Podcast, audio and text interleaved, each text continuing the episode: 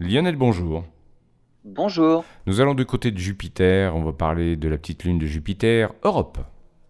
Europe, eh oui, c'est la petite lune glacée de Jupiter même. Sa surface est entièrement recouverte par une épaisse couche de glace et sous la glace, on trouve un océan global d'eau salée, ce qui fait de ce petit satellite de seulement 3100 km de diamètre, hein, juste un peu moins que la Lune, hein, un lieu idéal pour rechercher la vie ailleurs que sur la Terre.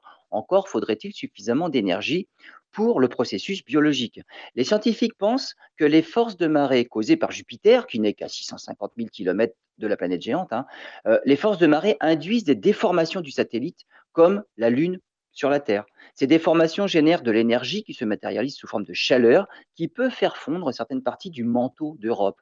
La fonte du manteau est à l'origine de volcans. S'il y a des volcans sous-marins sur Europe, cela augmente considérablement les chances de trouver des environnements habitables et pourquoi pas des formes de vie, tout comme sur Encelade, le petit satellite glacé de Saturne.